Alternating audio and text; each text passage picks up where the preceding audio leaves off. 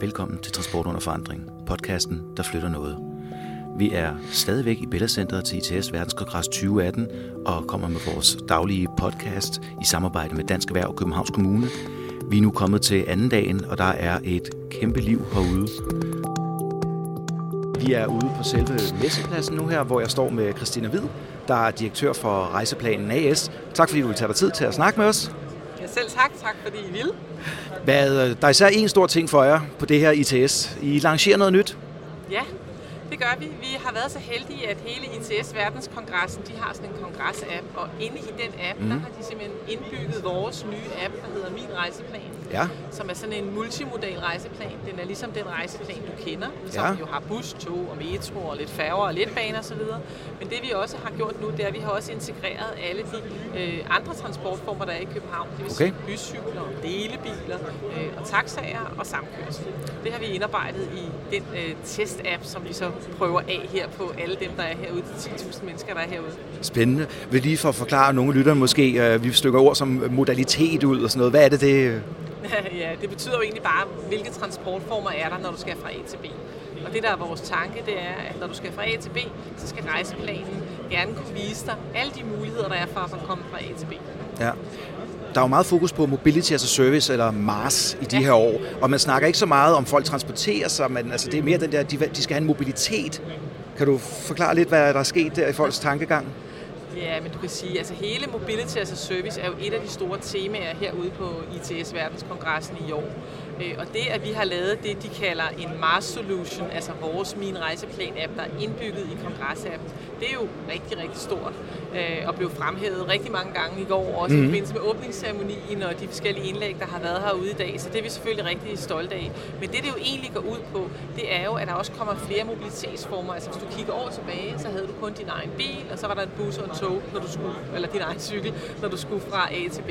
I dag er der jo alle mulige andre transportformer. Øh, der er jo for eksempel indenrigsfly øh, som en ting. Der mm. er mhm. kommet delebiler i ja. København. Der er kommet bycykler og forskellige slags endda. Og så selvfølgelig taxa, der har der også altid været. Men det, at du begynder at tænke det ind som et integreret system, altså at du siger, at for at man kan bruge den kollektive trafik endnu mere, så skal du komme fra dit hjem og hen til stationen eller hen til busstoppestedet. At du egentlig begynder at tænke, jamen hvis du skal lade bilen stå, ja. så skal det være nemmere for dig at komme fra A til B uden din bil. Og derfor skal du tænke de her forskellige mobilitetsformer ind. Og så er der jo også det, at teknologien jo har udviklet sig, og mm. digitaliseringen har udviklet sig, og at danskerne er jo rigtig digitale. Vi er ja. meget digitaliseret samfund. Og det betyder jo, at øh, danskerne er med på at prøve nogle ting. Mm. Det er ikke så fremmed for dem. Øh, og vi bestiller jo rejser til udlandet på nettet, og flybilletter og alt muligt, så det er ikke så, og hoteller og alle mulige steder i verden. Så på den måde er det ikke så mærkeligt for os at gå på mobiltelefonen og bruge en app, når man skal bestille noget. Så vi er ikke så teknologiforskrækket, øh, tror jeg. Øh, og så det der med at prøve nogle nye transportformer og få vist, hvordan kan jeg også komme fra A til B. Ja øh, og så i princippet gøre det nemmere. Hvad tror du, det vil gøre ved altså, den klassiske ejerskabsfølelse? Jeg kan godt lide at køre bil, og jeg været vant til at købe min bil, og jeg har den, og altså, man kan jo se på vej væk, mobility, altså service, der blandt andet inkluderer delebiler, delecykler og andet. Kan vi allerede nu se, at det skubber til det med ejerskab? Altså, jeg tror, at der er mange af de unge mennesker, der ikke vil købe en bil, ligesom vi i min generation og andre generationer har gjort. Det tror jeg, vi vil komme til at se. Jeg tror, det der med, at du deler ting, og der ikke er plads til så mange biler, øh, fordi vi bor flere i byerne og sådan noget, det tror jeg kommer til at betyde noget.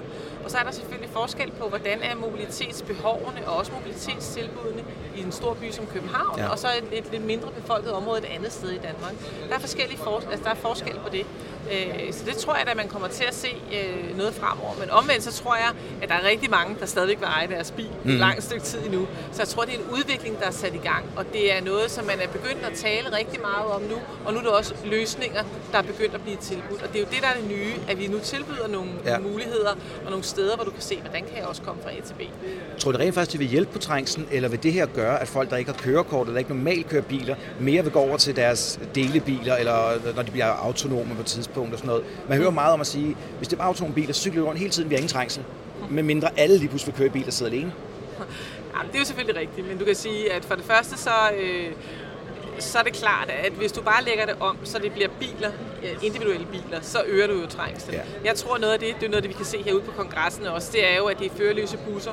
Det betyder, at det er mindre biler, der kører mere frekvent øh, Ja. på faste ruter, eller der, hvor der nu er brug for dem. Det tror jeg er sådan noget med det, man kalder on-demand service, altså at du booker, nu har jeg brug for det her. Og det kan man sige, jamen, det er jo mærkeligt. Det er det jo ikke, fordi hvis du går op i Nordjylland, så kan du også gå ind på rejseplanen, og så kan du så sige, jamen nu vil jeg gerne i morgen kl. 2, der har jeg egentlig brug for at komme, hvor du nu har brug for at komme hen. Så kan det være, at du bor i et område, hvor der ikke er en bus. Mm. Men så kan du på rejseplanen allerede nu jo bestille øh, det, som de har oppe i NT, det der hedder Plus-tur. Så kan du få en taxa til en øh, kollektiv bus øh. Så det vil sige, at det er ret billigt, at 20 kroner eller sådan noget, at køre med, med en taxa. Det kræver så, at du bestiller det min, minimum to timer før. Okay. Øh, og det er simpelthen fordi, de siger, at det kan ikke betale sig i nogle områder at have øh, kollektiv trafik som Nej. bus. Så har vi kollektiv tra- trafik mere on demand, sådan efterspørgselsstyret. Øh, og så, så kalder de simpelthen på en, på en taxa i det tilfælde, når, når det er så nødvendigt. Og så nogle ting, tror jeg, der vil, der vil komme ændringer af. Ja. Og det er noget det, vi allerede kan se nu. Og alle de ting forsøger vi at inkorporere i rejseplanen. Jeg synes, det er ret interessant, du snakker det der med noget andet end storbyerne. Mm. Altså, der er jo meget fokus på metropoler, smart cities og ITS der. Ja. Men det er jo nok så vigtigt derude, hvor du siger, at det ikke er rentabelt. Små taxaselskaber har jo haft det svært, for eksempel i Nordjylland. De skal være der, man skal bruge, men turene er måske ikke mange, og det er dyrt, fordi man skal langt og sådan nogle ting. Så det er jo, det er jo, det er jo helt fantastisk, at man inkorporerer det. Ja. Og vil det være rentabelt? Øh, altså, det er jo i hvert fald det, de har vurderet op i, i Nordjylland, og nu er der rigtig mange fra Nordjylland her Ja. på, på vores stand, hvor vi står lige nu, så det skal du næsten snakke med nogle af dem om. Men Meget du gerne. kan sige, at det er jo sådan, at vi viser i hvert fald den transport, der er, og det er det, de har valgt at gøre i det område, øh, og derfor viser vi det på rejseplanen. Men jeg tror, det er noget, der vil komme mere af øh, i de småt befolkede områder, det tror jeg. Øh, så, så det tror jeg. Ja. Vi skal også høre, nu er I jo nok den største inden for det her. Og jeg ved, der er mange andre derude, der prøver at lave deres egne små apps. Jeg har noget med biludlejerne at gøre, de arbejder selv på det noget. Hvad tror du på? Altså, hvor kan vi, kan vi få en fuldt integreret løsning med betaling og alting samlet i Danmark? For jeg tror på, at hvis hver især laver en, som ikke tæller sammen, så tror jeg, noget af det kommer til at dø. Folk vil ikke have 17 forskellige apps, de skal registrere sig på. Nej. Altså nu står vi jo her i vores stand, og det Ja. der jo står lige bag ved mig her, øh, Yes. det er All Transport in One App. Ja. Og så står der også her, at min rejseplan er jo et stort step imod at få skabt det her mobility as a service. Mm-hmm. Det er jo et skridt imod det, men det er jo, eller ikke imod det, men hen imod det. Ja. Øh, men, men vi er der jo slet ikke endnu. Øh, overhovedet ikke. Men jeg tror også, at det, der giver en værditilvækst, det er jo, at du kan se andre transportudbud på den app, du i forvejen bruger. Det er jo overhovedet ikke svært. Vi har jo masser af apps på vores telefon, men vi har jo så mange, så det er overskueligt for Ja, os. præcis. Så det, der er fedt, det er jo, at den er kundeorienteret, og den tager udgangspunkt i dit behov. Ja. Jeg har brug for at komme fra A til B. Hvis du så for eksempel ikke har et kørekort, så kan du slå fra, at du ikke vil have vist de her øh, bybiler, fordi dem kan du ikke køre. Øh, eller hvis du for eksempel overhovedet ikke gider cykle, så kan du slå fra, at du ikke vil se Ja. cykler. Så på den måde laver vi det jo, så du kan tilpasse den til dig. Øh, Og jeg tror på, at, øh, at det er smart at samle ting, og det er i hvert fald det, vi arbejder for, øh, fordi det gør det nemmere. Det, der jo så er vigtigt, det er jo, at, at alle ligesom kan se sig selv, og at deres produkter bliver synlige. Det, det er jo lige præcis noget. det, jeg tænker. Altså, Ja. hvordan man gør det. Så det, jeg hører lidt er, alle er velkommen Ja. til at logge ind. Ja. Men så mange grunde til, at de laver det selv, det er jo, fordi de er jo konkurrence med andre. Ja. Ja. Lad os sige fem store udbydere af delebiler. Hvem kommer op først? Hvordan skal man gøre? Er der betaling for det? Får man hits efter priser? Eller hvad, hvad, hvordan, hvordan deler den egentlig sol og vind lige? sige, at, at vi er jo sådan, vi har sådan en algoritme, som ligesom siger, jamen det her, det er øh, i princippet efter, hvordan, øh, hvordan skal jeg sige det på en nem måde. Mm-hmm. Altså, hvis- du for eksempel har to bybiler. Ja. øh, og du står her, og du søger en rejse fra A til B, Præcis. så vil det være den, der er tættest på, der bliver vist først. Den, Okay. Fordi den vil jo være hurtigst at få fat i. Men den anden vil også komme frem. Ja. Øh, og øh, det, det jo så handler om, det kan jo så, så kan du vælge, hvad for en vil du tage. Det, der er vig- vigtigt for os, det er at vise, hvis du så søger den hurtigste, så hvordan, hvem er hurtigst? Den billigste, så kan det være, at den ene kommer før den anden, fordi de har en anden prismodel ja. lige på den længde, du tager. Men det er jo lige præcis sådan nogle ting, vi kommer til at kigge ind i. Men, men nu tager vi så lige bybiler som eksempel, Ja, som er det, du det. spørger til. Men, men du kan sige, noget af det, hvor vi jo arbejder med også lige nu, det er sådan noget som indrigsfly, som er jo lige så konkurrencepræget, kan du sige. Absolut. Og der er det jo SAS og Norwegian og DAT, vi arbejder med i forhold til, jamen der vil det jo også være, hvem er på hvilken afgang, og hvor hurtige er de, og hvad koster de, og sådan noget. Så der, der er jo selvfølgelig en masse elementer, som vi ikke har arbejdet med før, som er Ja. det nye. Og det er jo det, som for sådan en som mig, og så super interessant på sådan en konference, det er jo at gå ind til sådan nogle sessioner og høre, hvordan håndterer de de det i andre lande, i andre mm. apps, i andre mm. konstellationer? Hvordan tænker de i bilbranchen? Hvordan tænker de i, i de andre brancher? Det er jo det, jeg har brugt tid på herude, for at lære og blive inspireret til, hvordan skal vi udvikle vores app videre. Ja. Det vi har gjort lige nu øh, i vores app, det er, at vi har en af hver transportform. Det vil sige, at vi har en taxa på, og vi har en bybil, og vi har en bycykel osv. Men lige om lidt, så får vi jo flere på. Ja. Og så skal vi jo tage stilling til de der ting. Det vi har vist nu, det er, at det kan lade sig gøre. Ja. Så går vi ud og spørger folk, hvad synes de om det? Kan de lide det? Og hvis de nu kan lide det, det får vi evalueret her i den her uge. Jeg har en masse folk, de har hvide t-shirts, I kan se, de går Ja. rundt med nogle iPads og spørger folk, hvad de synes om det. Og derudover har vi så nogle pop-up inde i vores app, der spørger, hvad synes du om det og sådan noget. Så vi forsøger egentlig at samle en masse data ind om, hvad folk synes om det, i forhold til, er der noget, vi skal justere. Og det næste, det bliver så, og hvordan får vi så vist det på den bedste måde for Ja. kunderne, og jo også på den mest ærlige måde for dem, som øh, udbyder øh, de forskellige transportformer. Og det, der er vigtigt for rejseplanen, det er jo, at vi har en utrolig høj tillid hos befolkningen i dag. De ved, at vi udstiller data, som de er. Mm. Det skal vi blive ved med, også selvom det er nogle kommercielle nogen, der kommer ind. Så skal vi jo stadigvæk vise det på den nemmeste måde, øh, og den mest reelle måde.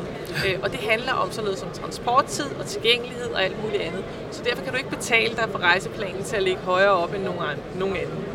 Øh, og det er jo blandt andet en af grundene, øh, kan man synes i hvert fald, mm. en af grundene til, at det er vigtigt, at sådan en som rejseplanen også udstiller øh, de her ting. Ja. Hvis, du vil, hvis du vil have de andre transportformer blandet ind sammen med de kollektive. Mm. Og det er jo det, vores ejere i hvert fald gerne vil. Ja. Hvad med, øh, nu siger du ejer, det fik mig til at tænke på ejerskab af data. Man ja. Ja. hører jo altid om det der store data, og mange selskaber, de lever jo nærmest bare deres data alene, det de har på deres kunder. Ja. Hvem, hvem, hvem tilhører dataen så? Altså, ja. Ja. Jeg kunne forestille mig, at nogen, der siger, at vi er lidt nervøse for at sætte ind i jeres, fordi så er det ikke vores kunder længere med sikkerhed.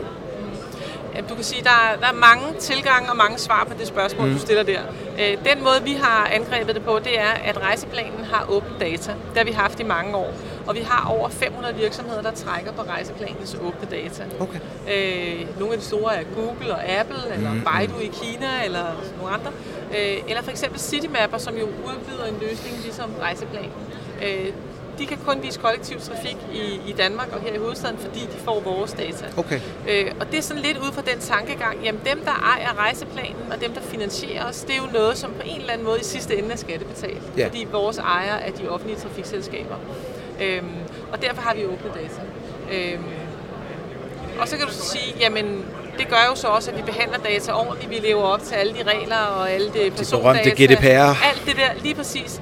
Øh, Det, det sikrer vi jo, at, at der er, er styr på de ting. Ja. Og det gør jo, at, øh, at andre også kan bruge vores data.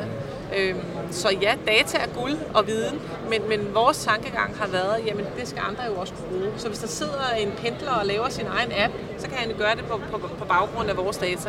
Øh, og det ved vi jo, der er mange, der gør. Så der er altså over 500 virksomheder, organisationer og ja, individ, individer eller små innovative mennesker, som, som bruger vores ja. data i dag.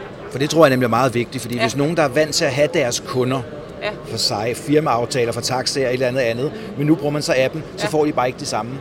Det er jo noget, vi skal ligesom Ja. have, have kommunikeret ud til virksomhederne og sige, nej, nej, ikke være bange. Ja. Det skal nok komme til at fungere. Præcis, og det er jo den dialog, vi har for eksempel med taxiselskaberne Ja. i dag, fordi at på den anden side af alt det her, hvor vi jo så siger, at vi vil godt have, have alle taxiselskaber på, så vise, at, at man kan, kan booke via dem og købe rejsen eller turen via, via dem, jamen så skal de jo, altså så skal du kunne se som kunde, hvad er det for en taxiselskab, Ja. ja. og de skal jo kunne stadigvæk brande sig selv og sådan noget. Og det er jo fuldstændig det samme, som vi også har med vores øh, trafikselskaber i dag. Det er jo også vigtigt for dem.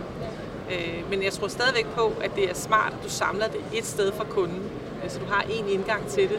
Fordi når jeg lander på en eller anden station øh, i Fyn eller Jylland eller Lolland, så hvem er det så lige, jeg skal købe billetten hos her? Ikke? Altså, hvis Jo, ikke er et sted, der du kan du bruge meget tid på Google til at finde ud af, hvem der har været, og du ikke kender ja, noget til dem. og Jo. så kan du se det hele inde i den samme app. Det er jo det, der ligesom hele tiden har været tankegangen bag rejseplanen, og som fortsat skal være det. Det lyder fantastisk. Ved du hvad, du skal have tusind tak for din tid. Vi vil kigge mere rundt herinde, og det var fantastisk at få opklaret nogle af de, jeg vil ikke sige frygt, man kunne have, men betænkeligheder, man kan have omkring sådan et system. Tak for det, Christina. tak fordi I kom forbi. Det var hyggeligt.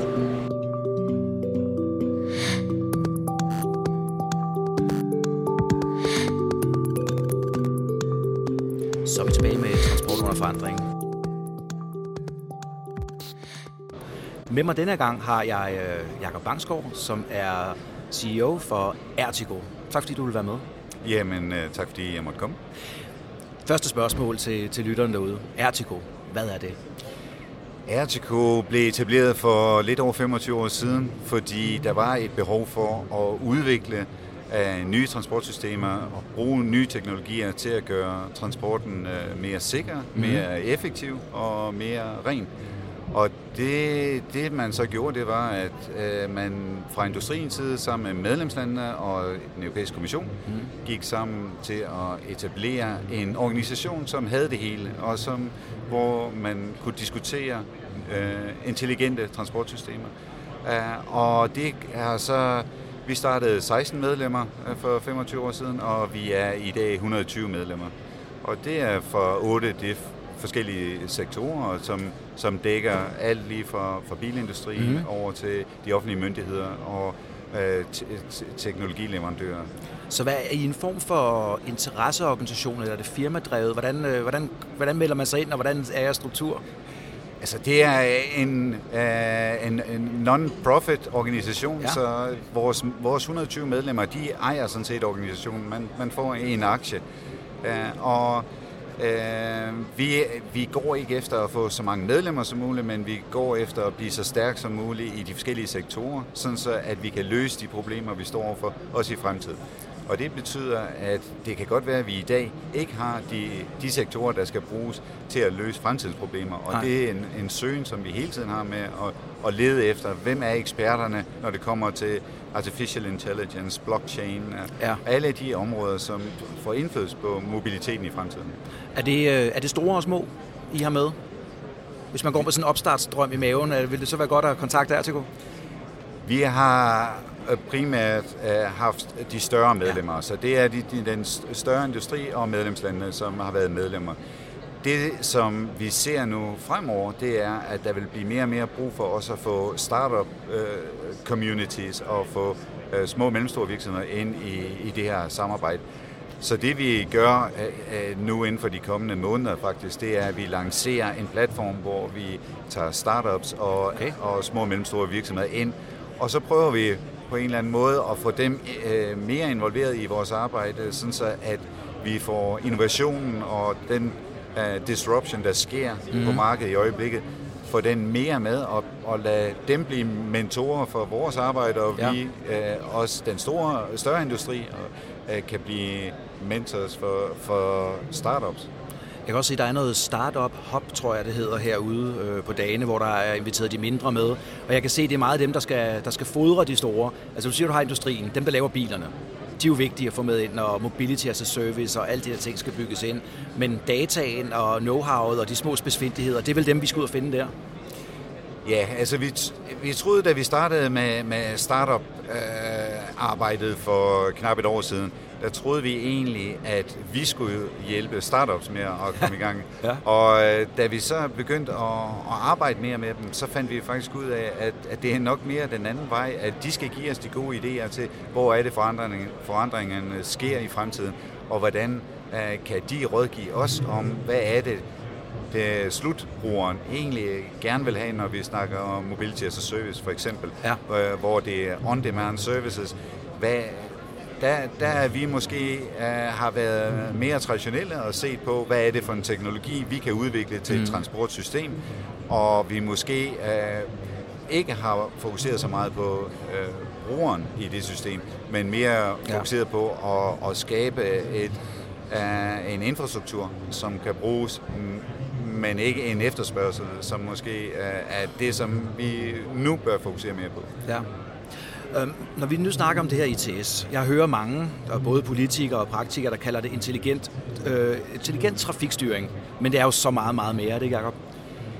Jo, det er det. Og det var det måske ikke, da vi startede det her arbejde for 25 år siden. Der var det meget fokuseret på infrastruktur. Det ja. var meget fokuseret på hardware, som skulle mhm. installeres. Mm. Det var til road pricing. Og øh, det vi så er gået mere og mere over imod, det er at gå, gå væk fra, fra øh, infrastrukturen og gå væk fra det, den traditionelle transport mm.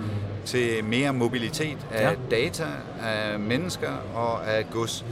Og når vi snakker om mobilitet, så er det så meget andet end infrastruktur, så er det så meget andet end teknologierne. Det er meget mere over til servicen. Hvad er det for en mm. service, man så skal levere, mm. og hvem er det, man har brug for der? Og der, den i forbindelse med etablering af services, der er det meget mere IT, man går ind i. Det er meget mere øh, øh, med data-håndtering, vi går ind i. Og det er, vil sige, at, at, som jeg også nævnte før, at vi så også begynder at kigge på nogle nye sektorer. Hvad er det, vi skal lære i de her områder? Hvad er det, for, for eksempel sådan noget som cybersecurity, som, er, ja. som bliver et, en stor udfordring i fremtiden. Jo mere data, der bliver delt, jo større problem bliver cybersecurity. Og der skal vi jo så øh, finde ud af, hvem er det, der, der kan hjælpe os der med, med de udfordringer. Mm. Der er ikke rigtig nogen, der har løsningerne nu, men mm. vi skal udvikle de løsninger sammen. Ja.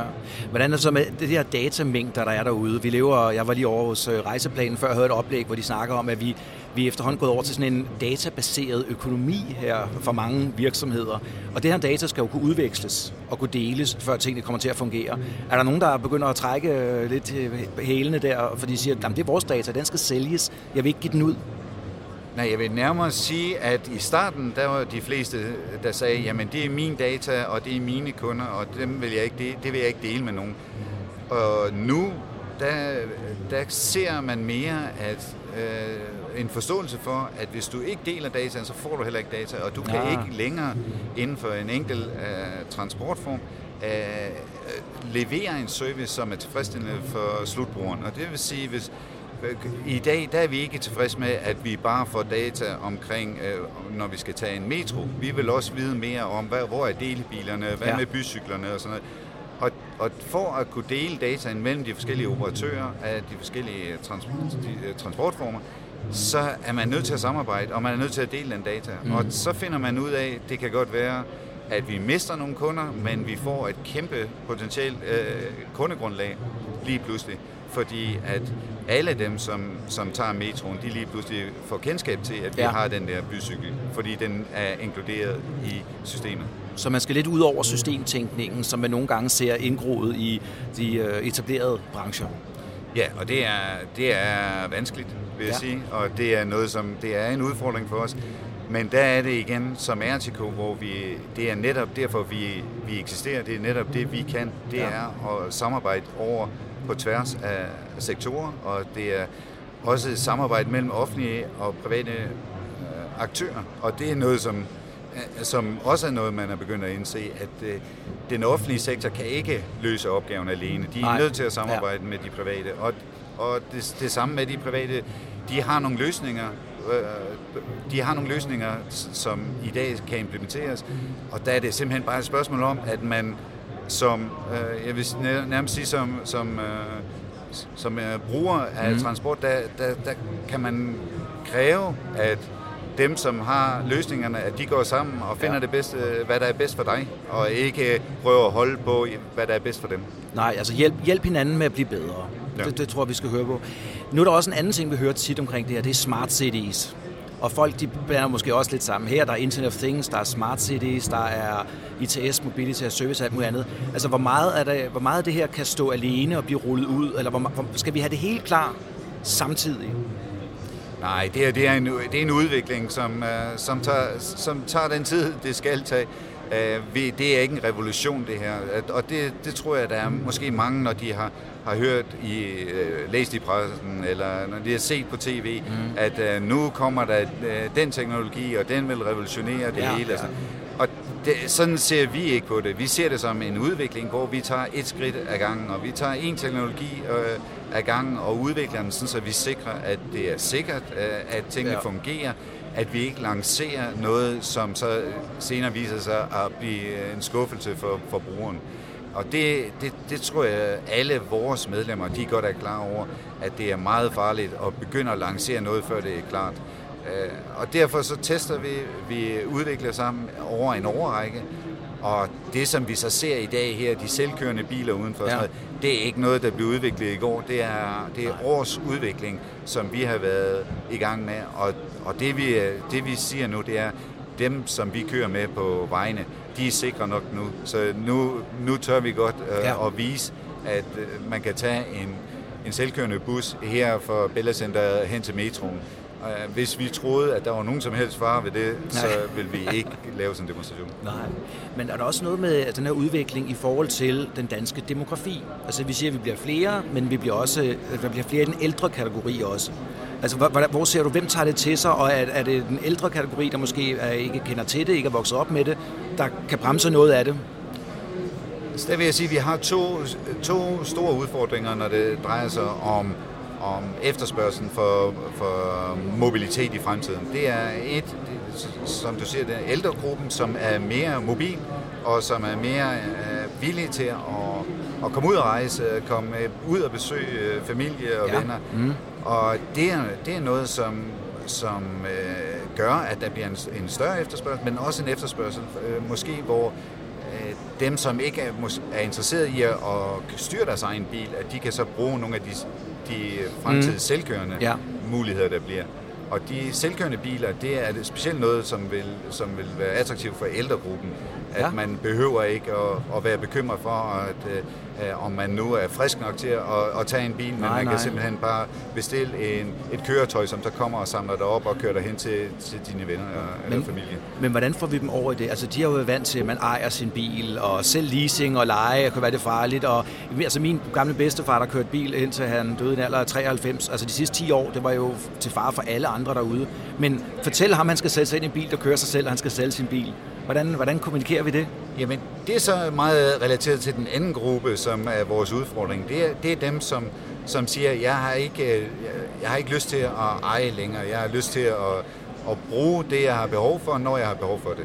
Og der, der, der, jeg hører måske lidt til den, til den ældre gruppe, en mere traditionelle forbruger, så jeg havde en, en, en diskussion med mine børn for eksempel ja. om, øh, om musik, og hvor jeg sagde, jamen jeg vil gerne eje min musik, jeg vil gerne, jeg vil gerne søge øh, noget musik, jeg har lyst til at høre, og så vil jeg gerne købe det, og så ejer jeg det, og så, så har jeg det. Øh, ja. ligesom. Vi sidder alle tre og nikker her om bordet. Og, og, og, og det har jeg forsvaret i mange år, og de har grinet meget af mig. Mm. Og så på et tidspunkt, så jeg opgav jeg og gik på Spotify. Og, ja. og nu så er der en hel verden, der åbner sig for, for mig, når det drejer sig om musik, fordi jeg lige pludselig hører en masse musik, jeg ikke havde, havde adgang til før, fordi at det, det skulle jeg jo så ud og købe, eller ja, det skulle jeg, jeg skulle vide, at det, det var det der. samme. Det er jo den on-demand-tankegang. Ja. Du får det, når du har brug for det. Så nu vil jeg aldrig uh, gå tilbage igen til at, at tænke, uh, når det drejer sig om musik, at jeg har brug for at have den CD i mit skab. Jeg har en frygtelig masse CD'er i mit skab, som jeg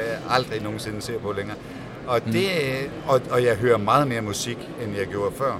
Så, uh, så, så det er selvfølgelig, man, man skal overbevise en gruppe af forbrugere, som, som har en eller anden følelse om, jamen det er altid godt at have sin egen, uh, i tilfælde af, at man ikke lige kan få adgang til det. Og jeg har det selv med min bil. Jeg har, ejer en bil, ja. som jeg aldrig nogensinde bruger. Og den har jeg, fordi jeg tænker, jamen jeg skal jo, jeg bor i, i Bruxelles, jeg skal jo på, på ferie til Danmark en gang om året, og, og så er det jo godt at have en bil. Og så ender du med at flyve måske i stedet for, eller hvordan? Ja, jeg vil egentlig meget hellere at flyve, end at køre den der ja. lange tur og sidde ja. i kø og på A1 øh, mellem øh, Bremen og Hamburg. Det, den klassiske. Det tager lige 45 minutter ekstra ja. der.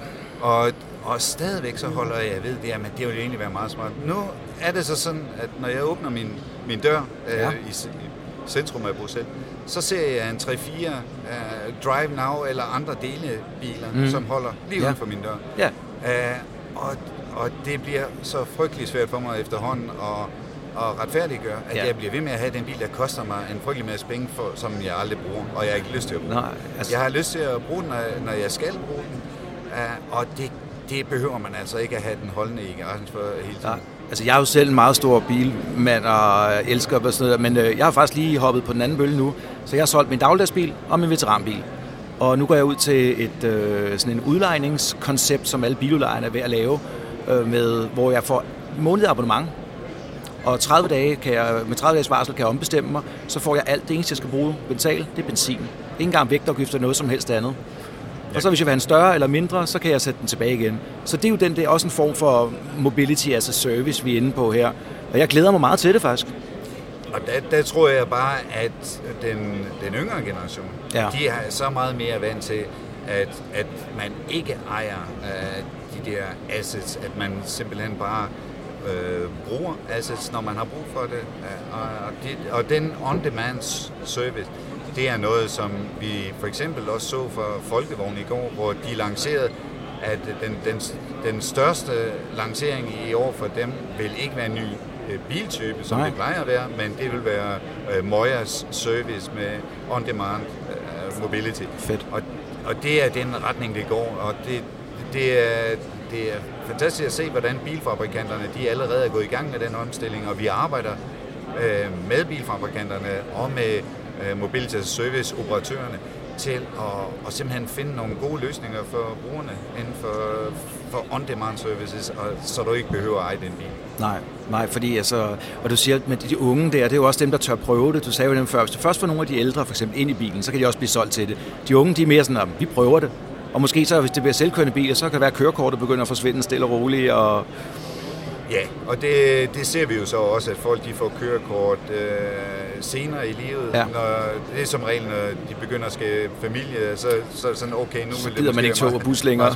Men det er også bare et spørgsmål om tid, hvor de, man finder ud af, at du behøver altså ikke få kø, du, behøver, du, ja, du skal jo kørekort også selv for, for delebiler, men, Ja, ja. men på det tidspunkt, hvor der kommer uh, autonomous driving, selvkørende biler, så, så, så tror jeg også, folk de vil sige, så, så gider jeg altså ikke igennem øh, det at, at have kørekort, hvis jeg, hvis jeg bare kan tage en, Nej, en, det det. En selvkørende øh, Uber eller andre uh, Moja, eller Ja, ja. Nå, Så bare hoppe ind der og komme frem, ikke? Fordi Ja. rejsen er det vigtigste, altså komme frem til stedet. Ja. Jeg så uh, Green Mobility, der også kører deres uh, Zoe's her i København som delebilsordning. Ja. De havde undersøgt blandt deres brugere, og jeg tror, man må ikke helt lægge mig op på tal, men 4,6 procent af deres brugere havde faktisk solgt deres bil, efter de var begyndt at bruge dem her, og brugt den udelukkende det her. 15, lidt over 15 procent overvejede, at næste gang de skulle skifte deres bil ud, så ville de ikke gøre det. Så ville de bare sælge den, og så videre. Ja, og det er, det er også det billede, som vi ser, at øh, når vi snakker mobility as a service, lige så snart, at man har lavet en god løsning, øh, og der, der, der har vi jo lavet en Mars-løsning her for, i kongresdagene, Ja. Øh, og den fungerer fantastisk. Det, man, man får de forskellige muligheder, og man, man kan købe billetten via sin, sin app i sin telefon. Lige så snart, at det gør det, det er nemt, lige så snart du har nem adgang til, til de forskellige transportformer, og du får den rigtige information, så ser vi, at 30 procent faktisk skifter fra at, at køre i egen bil over til at bruge et, øh, et, et mix af transportformer og primært offentlig transport.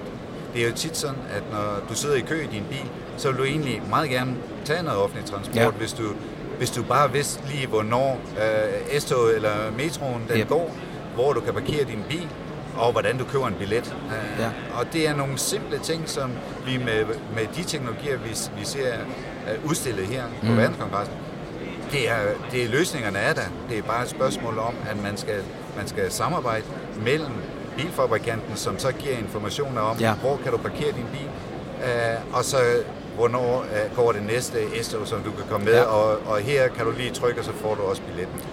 Du kender muligvis, øh, der er lavet en app faktisk i Odense nu, hvor de selv har lavet den. For en af udfordringen, det er jo kommunale afgrænsninger her, så de kan ikke, dataen går ikke hen over kommunegrænser så nemt. De har simpelthen lavet sådan en med også med parkeringspladser, hvor der er en cykel, hvor der er cykelparkering, hvor der er alt muligt andet. Så, så det vinder jo indpas. Og du kender jo mange af de her ting, men jeg vil spørge dig, hvad kommer du til at tage med dig herfra? Eller hvad har du allerede, hvad har der allerede været øjenåbnere? Så først og fremmest så er vi jo bare utrolig stolte over, at vi har, at vi har den, den største kon- konference i, i Europa øh, indtil til dato. Og, det, og som dansker er jeg selvfølgelig utrolig stolt over, at, at det er i København. Ja, det er vi også. Men, men det, som, som vi tager med os, det er, at der er, øh, der er en, en, en åbning i det der med at, at skabe samarbejde øh, på tværs af transportformer, på tværs af sektorer. Ja. Og det er fordi, at, at jeg tror, at de fleste her har indset, det er der, at forretningsmodellen ligger i fremtiden. Og så snart der er en, en god business i det, så skal vi også nok Ja. bevæge os over i den retning. Og, og det, det, vi kan bare se, at, øh, at de der barriere, de der... Øh, øh, den- beskyttelse af Ja. ja. ens, ens egen, øh, egen sektor, det er noget, som er ved at gå helt bort. Og, og det synes jeg er fantastisk. Og det betyder, at vi nu fremover vil få meget mere arbejde, fordi vi skal have, have meget mere gang i at skabe nogle, nogle nye øh, produkter til brugerne. Og, og, og det, al, al teknologien er der. Det er bare et spørgsmål om, at vi skal lave løsningerne. Jamen, vi glæder os også selv, altså både fra Dansk Erhvervs og Københavns Kommunes side, glæder os virkelig til at følge med både i RTK og udvikling herinde, og vi tror, København kan blive en, en forgangsby, og, og Danmark et forgangsland for det her. det er det allerede. Så det, det er også derfor, vi er kommet til København. Det er jeg glad for at høre. Tusind tak, fordi du havde tid til at snakke med os, Jacob. Jamen, selv tak. Og fortsat god kongres. Ja, tak lige meget.